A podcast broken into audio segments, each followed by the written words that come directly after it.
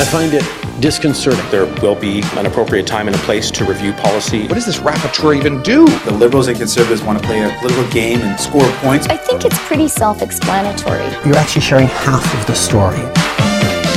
Lies, lies, lies,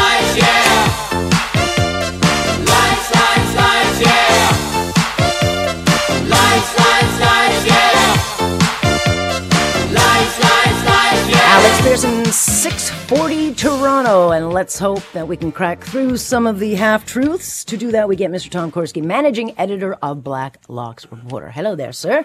Hi, Alex. We haven't had a chance now to debrief. Not that we debrief, but we will debrief about David Johnston because I kind of talked you halfway through uh, some of his testimony. I, by the time I got to the end of it, I was like, what the hell's going on here? So I guess they think they're not going to have an inquiry. They will have an, a, an inquiry, though. That's the problem. How are they going to have an inquiry? Like, if, if, if Singh doesn't make this happen, I don't know how they're having one. Well, uh, you know, we always say in the newsroom that everything comes out eventually. It's the timing that you can't predict. The longer Johnston talked in that committee, the worse it got. And indeed, I, I, I guess this is ageism, but if you put an 81 year old man in the hot seat and make him uh, keep taking questions into lunch hour, he's going to start to go to pieces. And he did. And what did the committee learn?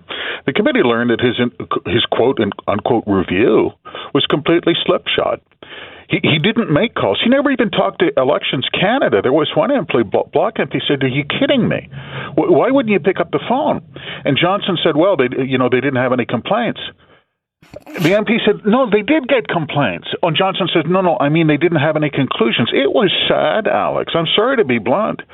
And then there were, you know, the member for Don Valley North, mm-hmm. where Johnston testifies that he knew that there were there was something strange, something unusual. He said about about MP Dong's Liberal nomination meeting in 2019, and he knew that this MP was in communication with Chinese consul in Toronto and the Chinese embassy in Ottawa.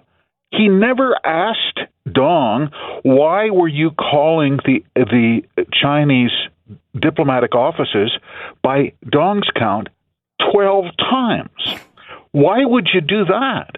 Why wouldn't you pick up the phone, Dave? It was it was worse than I actually. You know, we well, always say that low expectations are the key to happiness in Ottawa. Not low enough in this case, Alex. Yeah, well, I, th- I thought it was fascinating. You clear this guy, even though you admit there were questionable activities going on, and the fact that the person's still in contact with the PRC and uh, yeah, nothing to see here. And and, and Trudeau admit, like admits they knew that there were irregularities. He had gotten the warning, went ahead with the nomination anyway. It was so ridiculous. I, you know, I don't have a case of interference. Well, I guess he didn't talk to Erin O'Toole. I don't know if they. I mean, we see polling Canadians overwhelmingly want this. I just don't. Overwhelming. It's no, happen. it's overwhelming. overwhelming. It's it's it's every every member of the House of Commons except the government caucus and a vast majority of Canadians, and that's it, that's right across the country. You talk to Quebec MPs. This is not just some Western thing. You talk to Quebec MPs, and they will tell you, Trois Rivières. I have constituents coming up to me on the street saying, "What's going on with this China business up in Ottawa?" You know, anyone who thinks MPs are now going to go into summer recess, everyone's going to be distracted by beach balls, and we're going to come back and talk about climate change after Labor Day, you got to be kidding me. This. Uh, I don't know why they're fighting this, Alex. Well, actually, we do know why, don't we? Don't well, we, we? do. We do know why. Well, yes, we do. Yes, we do. But the longer we uh, put it off, the bigger chance that you and I end up in some labor camp. Uh, so I would like them to solve it uh, soon. Uh, let's talk about interest rates because um, Chrystia Freeland really understands what, what people are going through. She really, really understands. Uh, uh, you know, she understands the struggling. She has no like. She can't do anything. She just understands. Minister of Finance yesterday. It was interesting in testifying at the Senate National Finance Committee and in speaking separately with reporters after the Bank of Canada's interest rate hike. Well, what did the Bank of Canada do? This was the ninth consecutive increase in 15 months. And their uh, best rate on interbank loans, 4.75%, was a point and a half a year ago. That gives you an idea of the disaster, the tsunami that the bank uh, chief bank uh, superintendent has warned of. In particular, fixed payment variable rate mortgages. That means that when your term comes up, you may discover your house is underwater mortgage wise. Anyone who's lived through that, and some of us have, it's uh, like a tsunami. It's catastrophic. Well, Minister of Finance says she's um, she feels people's pain. She's really, really worried. Alex, that's rational. She better be worried because uh, reelection issues are the least of her troubles. If there are more and more homeowners, and there will be, who have those variable rate fixed payment mortgages come up on term, it's going to be a disaster. Yeah, not for her. She'll probably be working for NATO at that point. But Well, uh, she owns two properties worth millions. No, this is you know no no. She, she lives just down the street, so I'll be able. I live on the cheap side. I live on the cheap side. I know where she lives, so I'll be able to see if there's a for sale sign out there. But yeah, there is no question about it. There's there's going to be a real real trouble. But she couldn't. She could not answer the questions yesterday. Uh, but I, I find this one, and I've been meaning and wanting to talk about it because it's such a it's such a fraud. But uh, Heritage Minister Pablo Rodriguez, who I can't understand how he still has a job. Um, you know, he says that Canadians want stronger legislation to regulate legal internet content. So people are for the censorship, Tom. And, and you know how he knows that? Because he got feedback. He got feedback from people that they chose to give them feedback. So it was the right feedback. It was actually, it was funny in a cynical way. It was tragic comic. So what? Uh, what Rodriguez did uh, metaphorically was he put a bunch of green-eyed babies in a room and asked their parents if green-eyed babies are best. And you'll never guess what they said. That's exactly what he did. He had this is hilarious. They did a consultation on their website. They got over 9,000 submissions. Scholars, civil libertarians, lawyers, publishers, general public saying hands off my internet. Their response was not to take their hands off the internet. Their response was to arrange these these God bless them. These workshops, invitation only, and the invitations were sent to groups who had already expressed support for internet censorship. And then he could come out with uh, here it is. Here is the proof that green eyed babies are best. The people have spoken. Alex, it was so transparent and sad. They they buried their report on their findings, but he said he said he's committed to it, and uh, it, ha, uh, the minister said he will have an internet censorship. He doesn't call it that; they call it digital safety. He will have an internet censorship bill by the end of the year. It's that's going to be something.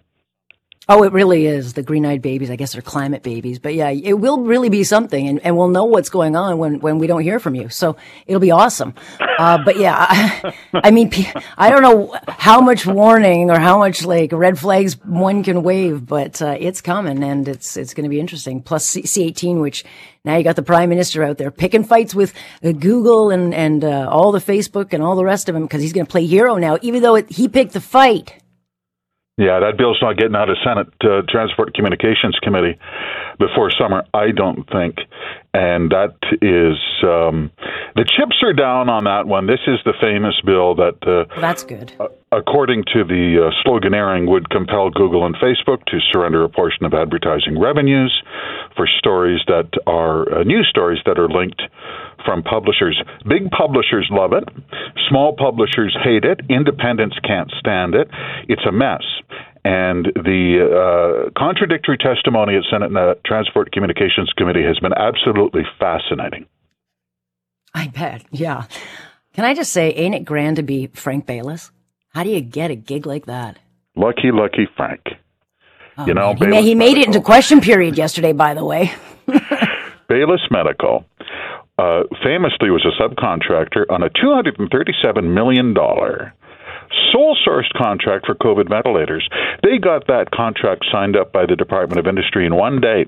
Well, that was mm. lucky for Frank, who was a one term Liberal MP from a Montreal riding, and he'd retired. And at the time, Baylis later testified his company was against the wall. They were remortgaging the factory. He'd given himself a 100% pay cut They were really up against it. So that was lucky to get that sole source contract worth a quarter billion dollars. And what? Especially when they didn't even have a license. Isn't that neat too? to sell ventilators they didn't actually Yeah. manufacture. And and you know what happened to the ventilators? According to the public health agency, they were all shipped up to Ottawa and went into a warehouse. They tried giving 300 of them to India, but they didn't have the right adapter plugs. They couldn't use them in Indian hospitals because they use a different electrical circuit. And then lately, and just this past February, we see through Newhouse tabling, uh, Baylis Medical got this is gold a three and a half million dollar contract to service those ventilators that no one wanted in the first place. If you wake had up in his the morning as Frank Baylis, yeah, you are the luckiest guy in town. Yeah. Well, or maybe they had his bank. They had his bankers back. Either which way, it's good to be Frank Baylis. And uh, maybe he's going to use that money to make the, the adapters. Could he do that? It's just once to wake up in the morning as Frank Baylis. To see the sun shining out of your pants. You say, now this is, this is the greatest country. just once. oh my goodness. I've never thought about sunshine that way. Uh, Tom, on that note, you have a terrific day. You too, Alex. Thank you. Thank you. Uh, he is a national treasure. Absolute national treasure. The sunshine out of his pants.